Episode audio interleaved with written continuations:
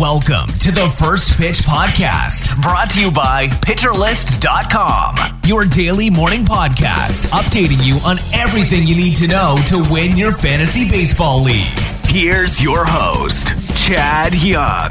Hello and welcome to the First Pitch Podcast. As the man said, my name is Chad Young, filling in today for Daniel Port. Diving into the news, the big news of the day, the Mets made moves we expected them to make Monday, activating both Max Scherzer and Tylor Megill off the IL. Scherzer came back in time for a fun ace versus ace showdown with Corbin Burnes, and he certainly did his part to make it special. Scherzer was perfect through six with nine strikeouts. He was pulled at 68 pitches just back from the IL and working his way back, so obviously not quite ready to go deep into the game, but ready for the stretch run for sure. Just an incredibly impressive start to get his 200th career win. Megill, meanwhile, will be used out of the pen the rest of the way. Got an inning on Monday, giving up two runs and two hits. I don't think Megill will have much value as a reliever, but I do think he'll generally get good rates despite the poor outing on Monday. Miguel Cabrera back as the DH for the Tigers, hitting cleanup. Cody Clemens was optioned to make room. Miggy, obviously not the bat he once was, but still always good to see him in the lineup and playing. The Tigers did put up 11 on Monday against the Orioles, and Cabrera played a nice role in that, going two for four with a run and an RBI. He does not have much power anymore, but he does manage to get some hits here and there, just not a lot of fantasy value there. Bryce Elder back with Atlanta, but will be used out of the pen this go around. That's going to limit his fantasy value. He was not used in the game on Monday. Giants activated Austin Slater, but with a right-handed pitcher for Colorado, he was on the bench on Monday. He's a great fantasy piece if you can platoon him. He crushes lefties but doesn't really play against righties. He should be back in the lineup today as Kyle Freeland, a lefty, is on the mound for the Rockies. Slater did come in as a pinch runner and score a run on Monday. The Marlins placed Trevor Rogers on the 15 day IL with his lat injury from his last start. That is going to be the end of a pretty uninspiring season for Rogers. He spent most of August in AAA and has pitched well since he returned. We know what his upside is, and I suspect I'll be paying more than the market for him in drafts next year. I'm seeing a lot of speculation that Braxton Garrett will step back into the MLB rotation and replace Rogers this year. That would make a ton of sense. Garrett would get the Nats next, that's a nice option if you're looking for innings. Tyler Anderson, Aaron Ashby, and Aaron Civale will all be activated from the IL today and back on the mound for their respective teams. Anderson gets the D-backs in the second game of a doubleheader. It's a really nice fantasy play for you. Aaron Ashby gets the Mets, and I would stay away from that. He really has been up and down, and the talent is there, but he hasn't really performed the way we'd hope, and the Mets are just a tough matchup. Aaron Civale facing the resurgent White Sox in Chicago. I'm not super excited about that either, but I like it more than Ashby if you need innings. Another starting pitcher returning soon won't be rejoining the rotation. That's Keegan Thompson. He should be back with the Cubs to get some more innings, but he'll be doing it out of the pen. In redraft, that likely means he doesn't have much value. In keeper leagues, if you can stash him, I do like that idea. Sonny Gray lasted just two innings before being pulled with hamstring tightness. His velocity was down almost two miles per hour versus his norms, and he wasn't very good, giving up four runs on five hits and a walk with one strikeout. If he's not placed on the IL, I'd assume this is just a one time thing and hopefully he'll be better next time. If he is placed on the IL, I mean, that's sort of it. His season is over. Finally, some late breaking news from St. Louis where Nolan Gorman was optioned by the Cardinals. Juan Yepez recalled. Gorman started off really well and just has struggled of late. Honestly, I didn't even realize how bad it had been until I saw the demotion and started to look into it. Since the start of September, he has a 52 WRC plus with a strikeout rate of 46 0.9%. That just won't fly, and it certainly explains why the Cardinals decided now was the time to send him back to AAA to get a little more seasoning.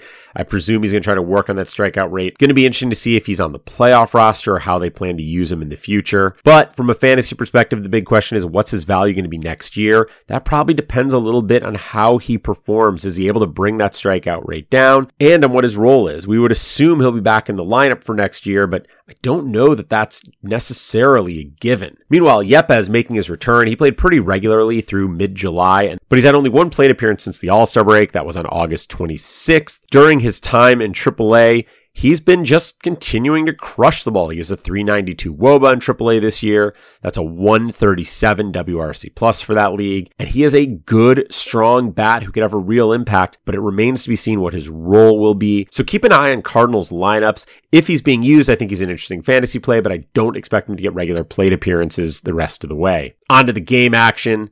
Josh Naylor got the first big hit of the day Monday, demolishing a three run home run, and then reached base three more times, finishing two for three with a walk, a hit by pitch, and a double in addition to that home run.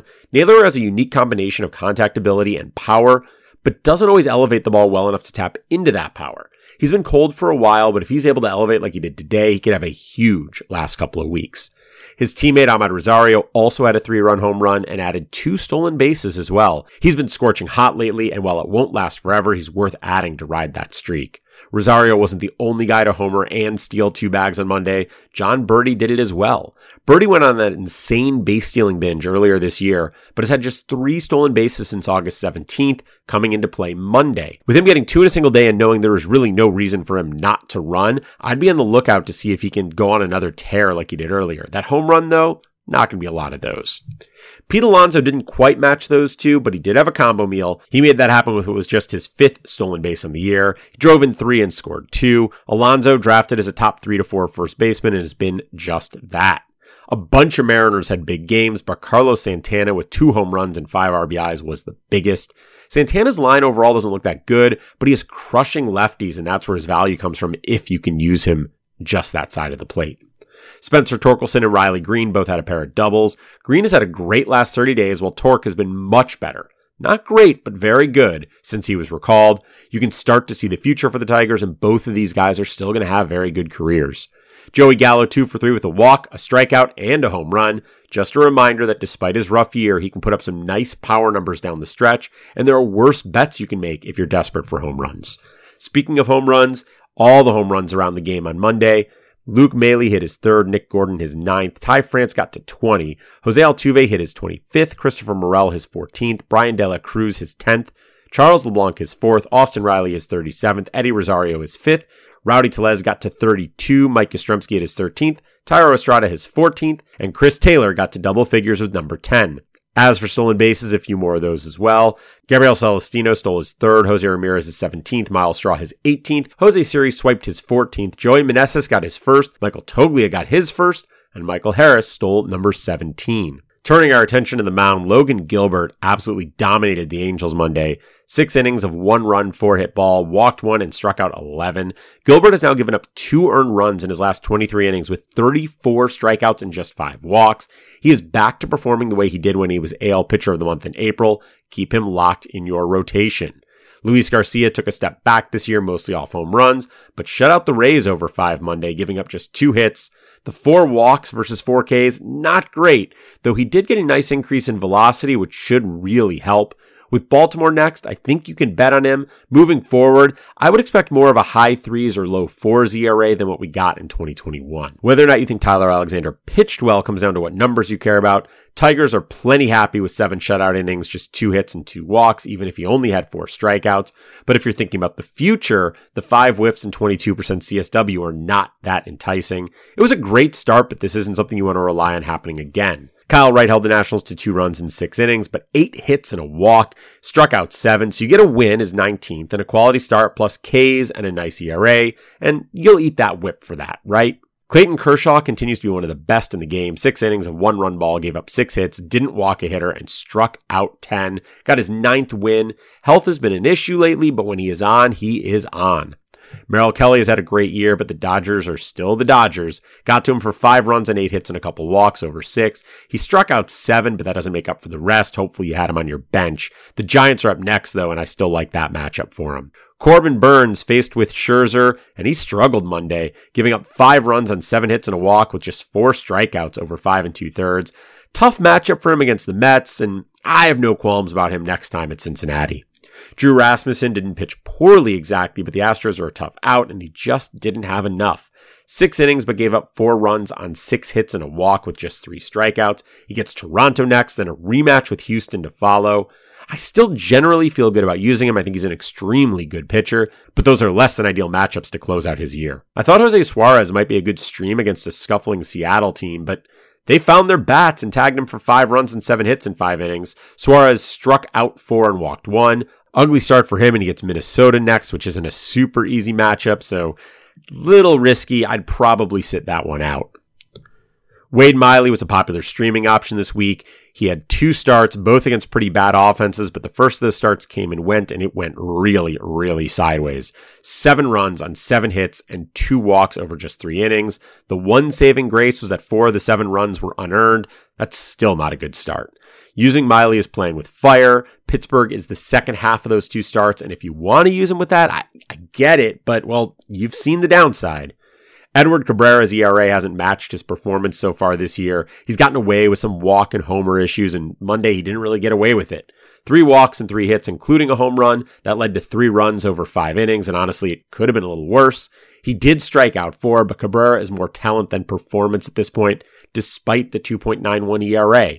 Just be aware of that if you're planning to use him. I still think he's a good pitcher, but he's not nearly as good as those surface numbers look. In the bullpens, the Twins Guardians game gave us one closer melting down in a non save situation and a non closer pitching in a sort of save situation. Jorge Lopez got lit up for four runs on four hits and two walks over two thirds of an inning. I've been pessimistic about Lopez keeping up the pace from his first half, and while that's not actionable right now, you're not going to drop him or anything like that. I will be low on him going into the 2023 season. Meanwhile, Sam Hentges retired seven straight to end the game and earn his first save for the Guardians. Struck out two in the process. He came out in the seventh, but between his effectiveness, the Guardians blowing the game wide open, and his team's need to rest their pen, he just closed it out. Hunter Brown, now in the Astros pen, and made his first relief appearance Monday, going three innings with three strikeouts, a walk, and two hits. Did not allow a run. He should get semi regular multi inning outings, and if you can predict when they will happen, you can definitely use him for effective innings and maybe some holds. Kenley Jansen closed things out for Atlanta with a perfect one strikeout inning. That was his 35th save. Scott Alexander got his second save, taking the 10th in Coors after a back and forth affair. Camilo Doval had already pitched the ninth for the Giants. He kept the game tied and forced extras, gave him his sixth win after Alexander closed things down. Craig Kimbrel came on up four and gave up a run, but you can't create your own save situation. So just a meh inning, one run, one hit, no strikeouts, but he did finish things off. With that, let's take a quick break. When we come back, we'll talk about everything going on on Tuesday. Hey, Alex Fast here, and thanks for listening to this podcast on the Pitcher List Podcast Network. If you're a fan, consider supporting all of us by getting a PL Plus subscription, where you're going to get an ad free website and get access to our Discord, where you can talk to all of our podcast hosts and staff. Plus, you can hang out with our incredible Pitcher List community. It's basically a baseball sanctuary year round for as low as $8 a month. You can sign up at pitcherlist.com backslash plus, and you're going to get your first month free with promo code podcast. Also, don't forget to check out everything else we do as well from YouTube videos, live streams, newsletters, off-season articles, TikToks, breakdowns, over 15 baseball podcasts on our network. We can't stop talking about baseball even during the off-season. So sign up for PL Plus today at pitcherlist.com backslash plus and use promo code podcast to get your first month free. All right. Thanks for listening. Let's get back to the show. All right, welcome back. Before we get into some of my picks for the day, let's take a look at the weather with our friend Mark Paquette. Thank you very much. Well, looking at today's weather map, we continue to be rather quiet with no issues with rain anywhere on the map. So, really good for news for DFS players and season long people who are in their playoffs alike. So, good luck in playing everyone you got. Thank you very much. and I'll talk to you tomorrow. All right, thanks, Mark. If you're looking for streaming options, there's really just one game I'm looking at. That's Baltimore and Detroit. Joey Wentz and Austin Voth are going head to head, and I like both of them in this one. It's in Baltimore where it's no longer so easy to hit. Neither of those offenses is great. Wentz has looked very good his last couple starts. Voth has put together some good starts this year. I think they're both worth a shot. As for where I'm looking at hitters, we talked yesterday about how Luis Rengifo has been crushing lefties. He gets one today. Cole Ragans of Texas. I would definitely have Rengifo in my lineup if he's on my roster. I'd also bet on some Royals, Vinny Pasquantino, Salvador Perez, and others. I don't think Dylan Bundy's going to pitch particularly well. And that bullpen for Minnesota is just on fumes right now. Even when Bundy does pitch well, he tends to only go four or five innings. So the second half of that game should provide some hitting opportunities for the Royals. With that, I'm sure you're expecting me to turn you over to the rest of the first pitch crew as I'm usually only around for the weekends, but I'll be back with you tomorrow. So one more day with me. Hope you have a good one. We'll talk to you in the morning. This has been the First Pitch Podcast, brought to you by PitcherList.com. If you enjoyed today's episode, rate us on iTunes, follow us on Twitter at PitcherList, and help support what we do by joining our Discord with PitcherList Plus at PitcherList.com slash plus.